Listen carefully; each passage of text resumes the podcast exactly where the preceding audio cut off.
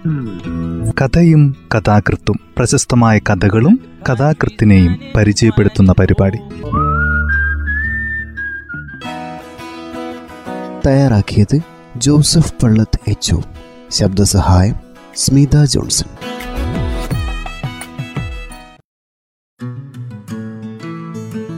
കഥയും കഥാകൃത്തും എന്ന ഈ പരിപാടിയിൽ ഇന്ന് എം മുകുന്ദന്റെ രക്ഷിതാക്കൾ എന്ന കഥയാണ് പരിചയപ്പെടുത്തുന്നത് സമകാലിക സമൂഹത്തിന്റെ ഗതിവിഗതികളെ സൂക്ഷ്മമായി അടയാളപ്പെടുത്തുന്ന കഥകളാണ് എം മുകുന്ദരേത് ഏറെ ചർച്ച ചെയ്യപ്പെട്ട അദ്ദേഹത്തിന്റെ ധാരാളം കഥകളുണ്ട്. അതിലൊന്നാണ് രക്ഷിതാക്കൾ എന്ന ഈ കഥ. കഥ ഇങ്ങനെയാണ് ആരംഭിക്കുന്നത്. അശാന്തി നിറഞ്ഞ ഈ കാലത്ത് അച്ഛനും അമ്മയും എട്ടു വയസ്സുള്ള മകനും സസുഖം ജീവിച്ചു വരികയായിരുന്നു. അപ്പോഴാണ് കഷ്ടം. ദാ ഇങ്ങനെയാണ് തുടക്കം. ഒരു സംഭാഷണത്തിൽ നിന്ന് ഡി രജിലേ അച്ഛൻ പറഞ്ഞു. നീ ഇങ്ങോട്ട് വാ. തുടങ്ങി വിളിക്കാൻ അവൾ ഈഷ്യത്തോടെ പറഞ്ഞു. മണി ഏഴരയായി. ബ്രേക്ക്ഫാസ്റ്റ് ഉണ്ടാക്കിയിട്ടില്ല. ഉച്ചയ്ക്ക് നമുക്ക് കൊണ്ടാകാനുള്ള ലഞ്ചായിട്ടില്ല എനിക്ക് രണ്ട് കയ്യേ ഉള്ളൂ. ഡി എല്ലാ മനുഷ്യന്മാർക്ക് രണ്ട് കയ്യേ ഉള്ളൂ. എന്നാ നാല് കൈയുള്ളത് ബ്രഹ്മാവിനാ. നീ എന്നിങ്ങോട്ട് വാ. ഒരു ഫോട്ടോ കാണിച്ചു തരാം. ഒരു സിനിമക്കാരന്റെയും സിനിമക്കാരുടെയും ഫോട്ടോ. ഓ ഒരു സിനിമക്കാരന്റെ സിനിമക്കാരുടെയും ഫോട്ടോ എനിക്ക് കാണണ്ട. ടി വിയിൽ നോക്കിയാലും ആഴ്ചപ്പതിപ്പിൽ നോക്കിയാലും നിരത്തുമ്പിൽ ഇറങ്ങി നോക്കിയാലോ? അവരുടെ ഫോട്ടോ തന്നെ. മടുത്ത്. രജിലേ ഇത് സിനിമക്കാരുടെ ഫോട്ടോ ഒന്നല്ല. സനീഷിന്റെ ഫോട്ടോവാ. ഏത് സനീഷ്? ഏത് സനീഷെന്നോ? ഉമ്മക്കറിയുന്ന ഒരു സനീഷല്ലേ ഉള്ളൂ? ഉമ്മടെ സജീന്ദ്രന്റെ ചക്കയെ. ദോശക്കല്ലിൽ മുറിയുന്ന ദോശയെ മറന്ന് കയ്യിൽ ഉയർത്തിപ്പടിച്ച മെഴുക്ക് പുരണ്ട ചട്ടകവുമായി അവൾ ഓടി വന്നു. ചട്ടുക്കത്തിന്റെ വായിൽ നിന്ന് ചൂടുള്ള എണ്ണയോടൊപ്പം കരിഞ്ഞ ദോശയുടെ പുക ഉയരുന്നുണ്ടായിരുന്നു. സനീഷിന്റെ ഫോട്ടോവോ? നിങ്ങൾക്ക് ആ ആൾ തെറ്റിപ്പോയതായിരിക്കും തെറ്റിപ്പോയതായിരിക്കട്ടോ എടി ലെക്ചർ അടിക്കാതെ വന്ന് നോക്ക്. കഴിഞ്ഞ ഓണക്കാലത്ത് മാസാടവിൽ വാങ്ങിയ മുപ്പത്തിയഞ്ചായിരത്തിന്റെ സൊഫയിൽ കയ്യിൽ പേപ്പറുമായി ഇരിക്കുകയായിരുന്നു അയാൾ രണ്ട് കൈ മാത്രമുള്ള ഭാര്യ അടുക്കളയിൽ ശ്വാസം വിടാൻ സമയമില്ലാതെ കുഴങ്ങുമ്പോൾ പോലും അയാൾ പത്രം വായിച്ചിരിക്കും. അന്നേരം ഭൂമി കുലുങ്ങിയാൽ പോലും ഇഷ്ടൻ വായന നിർത്തില്ല. വായിച്ചു തീർന്നാൽ ഉടനെ കൈലി മടക്കി കുത്തി അയാൾ അടുക്കളയിലേക്ക് കുതിക്കും. തേങ്ങാ ചിരകി മിക്സിയിലിട്ട് അരച്ചു കൊടുക്കും. അരി കഴുകി കൊടുക്കും. ഉള്ളിയുടെ തൊലി ഉരിഞ്ഞ് അരിഞ്ഞു കൊടുക്കും. ഗോതമ്പ് പൊടി അല്പം ഉപ്പിട്ട് നന്നായി പദം വരുത്തുന്നവരെ കുഴച്ചു കൊടുക്കും. അവിടെ നോക്കി കണ്ണു നിറയെ കണ്ടു. സജീന്ദ്രന്റെ മകൻ സനീഷ് തന്നെ പത്രത്തിന്റെ ഉള്ളിൽ രണ്ടാം പേജിലാണ് ആ കളർ ഫോട്ടോ വന്നിരിക്കുന്നത്. അവന് സാധാരണ കാണുന്നേക്കാൾ നിറമുണ്ട്. കവിൾ കള ചുവന്നിരിക്കുന്നു കൂമ്പിയ കൈകൾ പോലെ നടുവിൽ മുകളിലേക്ക് ഉയർത്തി ഉയർത്തിച്ചീകിയ തലമുടി വലിയ കറുത്ത കുടുക്കുള്ള നീല ഷർട്ടാണ് വേഷം. എന്നാൽ അതൊന്നുമായി ചേരാത്ത ഒരു പാവം കുട്ടിയുടെ ഭാവമാണ് കണ്ണുകൾ ആരോ തന്നെ ശല്യം ചെയ്യുന്നത് പോലെയുള്ള ഭാവം. പെയിന്റിംഗ് മത്സരത്തിൽ ഒന്നാം സമ്മാനം കിട്ടിയ വകയാണ് പേപ്പറിൽ ഫോട്ടോ വന്നിരിക്കുന്നത്. എന്തൊരു നിറാ ചെക്കന്. ഓന്റെ അമ്മയുടെ നിറ ഓന് കിട്ടിയതേ. ഏ അതൊന്നുമില്ല. അത് കളർ ഫോട്ടോ ആയോണ്ടാ. അവൾ വിയോജനക്കുറിപ്പ് എഴുതി. ഉമ്മക്ക് സജീന്ദ്രൻ ഒന്ന് വിളിച്ചാലോ? വിളിക്കണം ജനുവേട്ടാ ഇതെന്താ ചെറിയ കാര്യ? നാട്ടുകാരെ മുഴുവനും കാണട്ടെ. അടുക്കളയിൽ നിന്ന് കരിഞ്ഞ ദോശയുടെ മണം വന്നപ്പോൾ രജീല വീണ്ടും ചട്ടകമുയർത്തിപ്പിടിച്ച് അടുക്കളയിലേക്ക് ഓടി. പക്ഷേ വെന്റിലേറ്ററിൽ കൊണ്ടുചെന്ന് കിടത്തിയാലും രക്ഷപ്പെടുത്താൻ കഴിയാത്ത വിധത്തിൽ മൂപ്പര് കരിഞ്ഞു പോയിരിക്കുന്നു. ദോശക്കല്ലിൽ നിന്ന് കരിഞ്ഞ പുക നാലു ഭാഗത്തേക്കും ഉയർന്നു പരന്നു. പതിനൊന്ന് തവണ സജീന്ദ്രനെ വിളിച്ചിട്ടും കിട്ടിയില്ല. ബിന്ദുജയെ വിളിച്ചിട്ടും കിട്ടിയില്ല. രണ്ടുപേരുടെയും മൊബൈൽ ബിസി. പന്ത്രണ്ടാമത്തെ പ്രാവശ്യം വിളിച്ചപ്പോൾ ദൈവമേ കിട്ടി. രാവിലെ മുതൽ ആൾക്കാർ വിളിയോട് വിളിയാ ജനാർദ്ദന. എവിടുന്നെല്ലാം വിളിക്കുന്നത്? എന്റെ ഈശ്വര എന്റെ മാത്രം ഫോണിലല്ല. ബിന്ദുജയുടെ ഫോണിലും വിളിയോട് വിളി. ഇതുവരെ ഒന്ന് ബാത്റൂമിൽ പോയിട്ടില്ല. പല്ല് തേച്ചിട്ടില്ല. ഞാനെന്താ ഇപ്പം ചെയ്യാ? ഓഫീസിൽ പോണ്ടേ? കുളിക്കുകയും ഷേവ് ചെയ്യുകയും ചെയ്യാതെ എങ്ങനെയാ പോവാ? മോന്റെ ഫോട്ടോ വന്നത് പുലിവാലായി. ഇന്ന് ലീവ് എടുത്തോ? ഇപ്പോൾ ഇല്ലെങ്കിൽ പിന്നെപ്പാ. ഇനി ലീവ് എടുക്കുക സജീന്ദ്ര? അതന്നെയാ ബിന്ദു ജയം പറയുന്നത്. മോന്റെ ഫോട്ടോ പേപ്പറിൽ വന്നാലല്ലാതെ പിന്നെ എപ്പോഴാ ലീവ് എടുക്കാന്നാ ബിന്ദുജ ചോദിക്കുന്നതേ. ഓൾ പറയുന്ന കറക്റ്റ് ലീവ് എടുക്ക്. ഉമ്മക്ക് വൈകുന്നേരം കാണാം. ഞാൻ രജിയിലും കൂടി അങ്ങോട്ട് വരുന്നുണ്ട് അതോടെ ജനാർദ്ദന്റെ വീട്ടിലെല്ലാം തളം തെറ്റി. ദോശ കരിഞ്ഞതിന് പിറകെ പാൽ തിളച്ചു തൂക്കി ഗ്യാസ് സ്റ്റൗവിന്റെ അടിയിലാകെ തളം കെട്ടി. സിംഗിൾ പൈപ്പിന് ചുവട്ടിൽ കിടക്കുന്ന ദോശക്കല്ലിലെ പുകയും മണവും അടങ്ങിയിരുന്നു.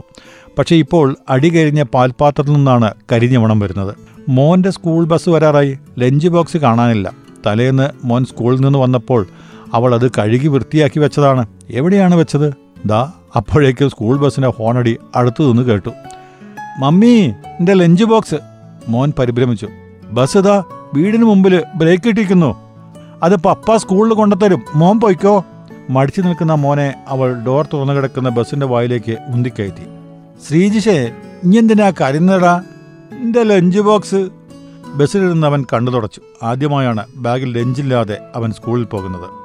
അവന്റെ വീട്ടിലെ അസ്വസ്ഥത തുടർന്നു. രണ്ട് രാത്രികൾ ഉറക്കം വരാതെയാണ് ജനാർദ്ദനും രജിയിലെയും കഴിച്ചുകൂട്ടിയത്. അവർ കിടക്കയിൽ തിരിഞ്ഞും മറിഞ്ഞും കിടന്നു നോക്കി. രണ്ടു മണിയായിട്ടും ഉറക്കം വരുന്നില്ല. രണ്ടരയായിട്ടും ഉറക്കം വരുന്നില്ല. മൂന്ന് മണിവരെ സംസാരിച്ചും മൗനം പൂണ്ടും കിടന്ന അവരുടെ തലയിൽ പെട്ടെന്ന് വെളിച്ചം കയറി. അത് തന്നെ.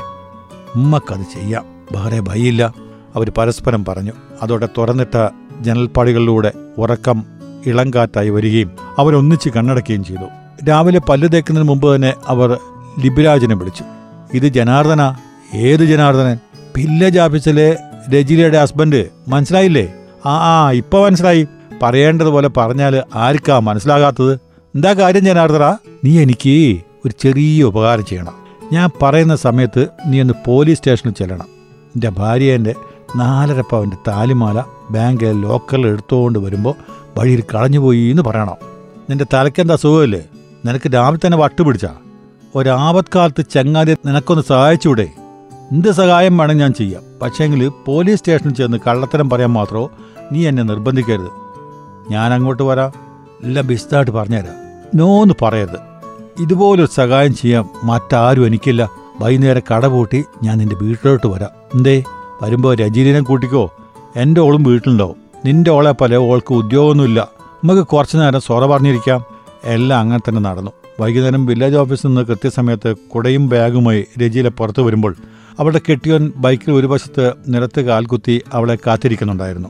അവൾ ഓടി വന്ന് ബൈക്കിന്റെ പിറകിൽ കയറി അയാളുടെ വയറ്റിലൂടെ കൈചുറ്റിയിരുന്നു ബൈക്ക് ഓടാൻ തുടങ്ങിയപ്പോൾ അവൾ അയാളുടെ മുതുകിലേക്ക് ചാഞ്ഞു.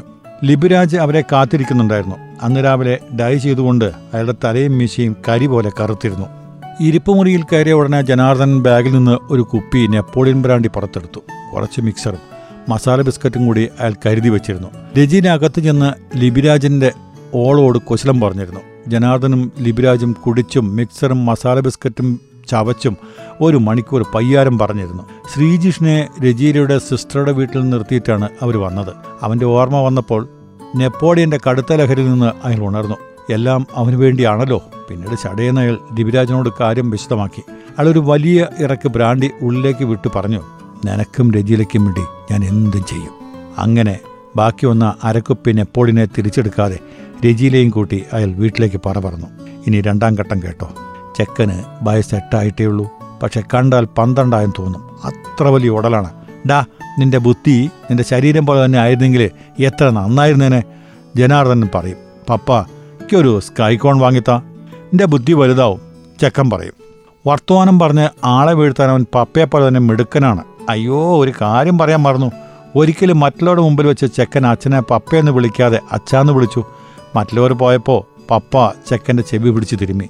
ചെവി പുകഞ്ഞു ചുമന്നു. അന്ന് അവന് മനസ്സിലായി. ചെവിയുടെ ഉള്ളിൽ കനലുണ്ടെന്ന്. പിന്നീട് അവൻ അച്ഛനെ അച്ഛനൊന്ന് വിളിച്ചിട്ടില്ല. അറിയാതെ എങ്ങാനും അങ്ങനെ വിളിച്ചുപോയാൽ ഉടനെ വേവലാതിയിൽപ്പെട്ട് തിരുത്തും. Sorry papa. ഡാ ഇങ്ങോട്ട് വാ. ആ സ്നേഹത്തിൽ കുതിർന്ന് വിളി കേട്ട് അവൻ അച്ഛന്റെ അരികിലേക്ക് ചെന്നു. ഇങ്ങനെ ഒരു വിളി അവൻ ഇതുവരെ കേട്ടിട്ടില്ല. ആശ്ചര്യത്തോടെ അവൻ മുഖത്തേക്ക് നോക്കി നിന്നു. ഡാ തടിയാ. നിനക്ക് സ്കൈക്കോം വേണോ?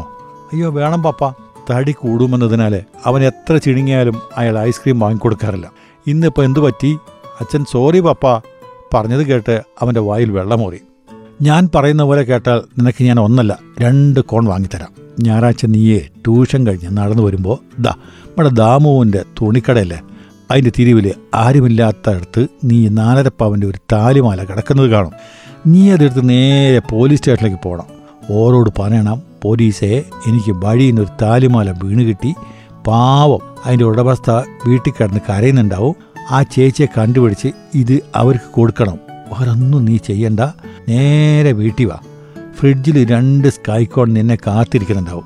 അത് കേട്ട ഉടനെ ചെക്കന്റെ വായിൽ വീണ്ടും വെള്ളം മൂറി അച്ഛൻ പഠിപ്പിച്ചത് അവൻ ഭംഗിയായി ചെയ്തു. നൂറിൽ നൂറ് മാർക്ക്. തുണിക്കടയുടെ ചുമന്റെ പിറകിൽ മറഞ്ഞു നിന്ന് അവൻ അതിന് സാക്ഷ്യം വഹിച്ചു. സ്കൂളിലെ സാറന്മാർ പഠിപ്പിക്കുന്നത് ഇങ്ങനെ ഭംഗിയായി പഠിച്ചിരുന്നെങ്കിലേ അവൻ ക്ലാസ്സിൽ ഒന്നാമനാകുമായിരുന്നില്ലേ? സാറന്മാരെക്കാളും നല്ല അധ്യാപകൻ താനാണെന്ന് ചെക്കന്റെ പപ്പയ്ക്ക് തോന്നി. പക്ഷേ അവനൊരു ചെറിയ പണി പറ്റിച്ചു. ഒരീസെ എനിക്ക് വഴിയിൽ നിന്ന് നാലര പവന്റെ മാല വീണ് കിട്ടി. അയാൾ മാല വാങ്ങി തിരിച്ചും മറിച്ചു നോക്കി. ഡാ നിനക്കെങ്ങനെ മനസ്സിലായി? ഇത് നാലര പവനാണെന്ന്. നീ തട്ടാന്റെ മോനാ? അപ്പോൾ എസ് എച്ച് ഒ ദാസൻ നായരെ മീശ വിരിച്ച് പുറത്തു വന്നു. വാ മോനെ അകത്ത് കയറിയിരിക്കി. നിന്നെപ്പോലത്തെ സത്യസന്ധന്മാരെയാ നമ്മുടെ രാജ്യത്തിന് ആവശ്യം നിന്നെപ്പോലുള്ളവരെയാ പത്മപുരസ്കാരം നൽകി ആദരിക്കേണ്ടത്. അയാളൊരു ചായയും പരിപ്പോടെയും ഓർഡർ ചെയ്തു. അവൻ അതിലൊരു താല്പര്യവും തോന്നിയില്ല. വീട്ടിലെ ഫ്രിഡ്ജിന്റെ ഫ്രീസറിൽ ഐസ്ക്രീം അവനെ കാത്തു കിടക്കുമ്പോൾ ആർക്ക് വേണം ചായയും പരിപ്പോടെയും അവൻ ചായ കുടിക്കാതെ ഒരു ഓട്ടം വെച്ചു കൊടുത്തു. ചെക്കൻ പോയ ഉടനെ ലിബിരാജ് വന്നു. അയ്യോ നിന്റെ മോടെ താലിമാല കാണുന്നില്ല. നിന്റെ ഓള താലി ഇപ്പോൾ നീയാ കൈത്തിരി കെട്ടി നടക്കണത്? അയ്യോ ബാങ്കിൽ പണയം വെച്ചതാ. മുതലും പലിശ അടച്ച് മാല വാങ്ങി കീശയിലിട്ടു നടന്ന. നമ്മുടെ ദാമുവിന്റെ തുണിക്കടേന്റെ അടുത്തെത്തി നോക്കുമ്പോൾ കീശയിലും മാലയില്ല. വന്ന വഴി മുഴുവൻ അരിച്ചു പറക്കി നോക്കി. മാലേന്റെ ഒരു പൊടി പോലും കാണാനില്ല. ഞാൻ എന്താ എന്റെ ഓളോട് പറയാ? ഓളെന്നെ തല്ലി ചമ്മന്തിയാക്കും. തല്ലി ചമ്മന്തിയാക്കണത് ഓളുടെ പണിയല്ല. അത് നമ്മൾ പോലീസുകാരുടെ പണിയാ. ദാസൻ നായർ മീശ പിരിച്ചു. താലിമാല വാങ്ങി തണുത്ത ചായയും പരിപ്പടയും കഴിച്ച് ലിബിരാജ് വീട്ടിൽ പോയി രണ്ട് ദിവസം കഴിഞ്ഞപ്പം മുഖ്യധാര പത്രത്തിൽ വഴിയിൽ വീണ് കിട്ടിയ നാലരപ്പവന്റെ താലിമാല പോലീസ് സ്റ്റേഷനിൽ കൊണ്ടുവന്നു കൊടുത്ത സത്യസന്ധനായ എട്ട് വയസ്സുകാരന്റെ കളർ ഫോട്ടോ വന്നു. നോക്കേണ്ടതുപോലെ നോക്കിയാൽ ചെക്കന്റെ വീർത്ത മുഖത്ത് ഐസ്ക്രീമിന്റെ പാടുകൾ കാണാമായിരുന്നു. രാവിലെ മുതൽ ആൾക്കാർ വിളിയോട് വിളിയാ സജീന്ദ്ര. ഏടുന്നൊക്കെയാ വിളിക്കണത് എന്റെ ഈശ്വരാ. എന്റെ മാത്രം ഫോണിലല്ല. രജിലേന്റെ ഫോണിലും വിളിയോട് വിളി. ഇതുവരെ ഓന് ബാത്റൂമിൽ പോയിട്ടില്ല. പല്ല് തേച്ചിട്ടില്ല. ഞാൻ എന്താ അപ്പം ചെയ്യാ? കടയിൽ പോണ്ടേ? കുളിക്കുകയും ഷേവ് ചെയ്യുകയും ചെയ്യാതെ ഇങ്ങനെ പോവുക. ചെക്കന്റെ ഫോട്ടോ വന്നത് ഇപ്പോൾ പുലിവാലായി. ചെക്കന്റെ പപ്പ ജനാർദ്ദനൻ സനീഷിന്റെ അച്ഛൻ സജീന്ദ്രനോട് പറഞ്ഞു. ഒരു മാസം കഴിഞ്ഞിട്ടും ലിവിരാജ് താലുമാല തിരികെ കൊടുത്തില്ല. ഒരിക്കൽ അയാൾ പറഞ്ഞു മാലന്റെ ഓൾ കഴുത്തിലിട്ട് എടച്ചേരിയിൽ ഓളുടെ ഏച്ചീന്റെ മോളുടെ മംഗലത്തിന് പോയിരിക്കുക ഓൾ വന്നിട്ട് ഞാൻ അങ്ങോട്ട് കൊണ്ടത്തരാം. കേട്ടോ ജനാർദ്ദന പിന്നീട് ഒരിക്കൽ അയാൾ പറഞ്ഞത് കേൾക്കണോ? ഇതാ ജനാർദ്ദന നീ ഒന്നും നിരീക്കരുത്. ഞാനത് ബാങ്കിൽ പണയം വെച്ചു. ഇച്ചിരി കാശിന്റെ ആവശ്യമുണ്ടായിരുന്നു. അങ്ങനെ ഓരോന്നും പറഞ്ഞ് മാസം രണ്ട് കഴിഞ്ഞു. എനിക്ക് പുറത്തിറങ്ങി നടക്കാൻ വയ്യാണ്ടായി. ആഫീസിലെല്ലാം ചോദിക്കുക കൈത്തിലെ താരി ഏടെ പോയിന്ന്? എന്നെ കൊണ്ടൊന്നും വയ്യ. ഇനി ആഫീസിൽ പോകാൻ രജിയിലെ കരഞ്ഞു അത് മുതലക്കണ്ണീരായിരുന്നില്ല. നെഞ്ചുരുകിയ കണ്ണീരായിരുന്നു. ഭർത്താവ് ജീവിച്ചിരിക്കെ കഴുത്തിൽ താലിയില്ലാതെ നടക്കേണ്ടി വരുമ്പോൾ ഏതൊരു പെണ്ണിന്റെ നെഞ്ചാണ് ഒരുക്കാത്തത് അങ്ങനെ ഇരിക്കവേ ഒരു ദിവസം ദാ ലിബിരാജിന്റെ ഒരു ഫോൺ. രജിയിലെ ബാ വന്ന് നിന്റെ താലി വാങ്ങിക്കോ. അത് കേൾക്കേണ്ട താമസം അവൾ ആഫീസിൽ നിന്ന് പുറത്തിയാടി ഓട്ടോ പിടിച്ച് ലിബിരാജിന്റെ വീട്ടിലേക്ക് ഓടിച്ചെന്നു. അയാളുടെ ഓൾ അപ്പോൾ അവിടെ ഉണ്ടായിരുന്നില്ല. ഇതാ താലി. അയാളുടെ മാല അവളുടെ കഴുത്തിന് നേരെ തൂക്കിപ്പിടിച്ച് പെൻഡിലം പോലെ ആട്ടി. അവളത് കണ്ണു നിറയെ നോക്കിക്കൊണ്ടു. അയാളുടെ കയ്യിൽ നിന്ന് താലി തട്ടിപ്പറിച്ച് അതിനൊരു ചുംബനം കൊടുക്കാൻ തോന്നി. അവൾക്ക് മാസം രണ്ടരയായി. അത് അവളുടെ കഴുത്തിൽ നിന്ന് പോയിട്ട് അവൾ ആർത്തിയോടെ മാലയ്ക്ക് വേണ്ടി കൈനീട്ടി. ഇങ്ങോട്ട് അടുത്ത് വാ. അവൾ പിച്ച വെച്ച് അയാളുടെ അടുത്തേക്ക് നീങ്ങി. ഇനിയും വാ. അവൾ ഇത്തിരി കൂടി കാലം മുന്നോട്ട് വെച്ചു. ഇനിയും വാ. അയാളുടെ ശ്വാസത്തിന്റെ ഗന്ധം അവൾ അറിഞ്ഞു. ഇനിയും. കഥ ഇവിടെ അവസാനിക്കുന്നു. എം മുകുന്ദന്റെ വളരെ പ്രസിദ്ധമായ കഥകളിലൊന്നാണിത്. ഫ്രഞ്ച് അധീന പ്രദേശമായിരുന്ന മയഴിയിൽ ആയിരത്തി തൊള്ളായിരത്തി നാൽപ്പത്തിരണ്ടിൽ ജനിച്ചു അദ്ദേഹം. ആയിരത്തി തൊള്ളായിരത്തി അറുപത്തി ഒന്നിൽ ആദ്യ കഥ വെളിച്ചം കണ്ടു. ഈ ലോകം അതിലൊരു മനുഷ്യൻ കേരള സാഹിത്യ അക്കാദമി അവാർഡും മയ്യഴിപ്പുഴയുടെ തീരങ്ങളിൽ എം പി പോൾ സാഹിത്യ അവാർഡും മുട്ടത്തുവർക്കി അവാർഡും ദൈവത്തിന്റെ വികൃതികൾ സാഹിത്യ അക്കാദമി അവാർഡും എൻ ബി പുരസ്കാരവും നേടി. തയ്യാറാക്കിയത് ജോസഫ് പള്ളത്ത് എച്ച് ശബ്ദസഹായം സ്മിത ജോൺസൺ.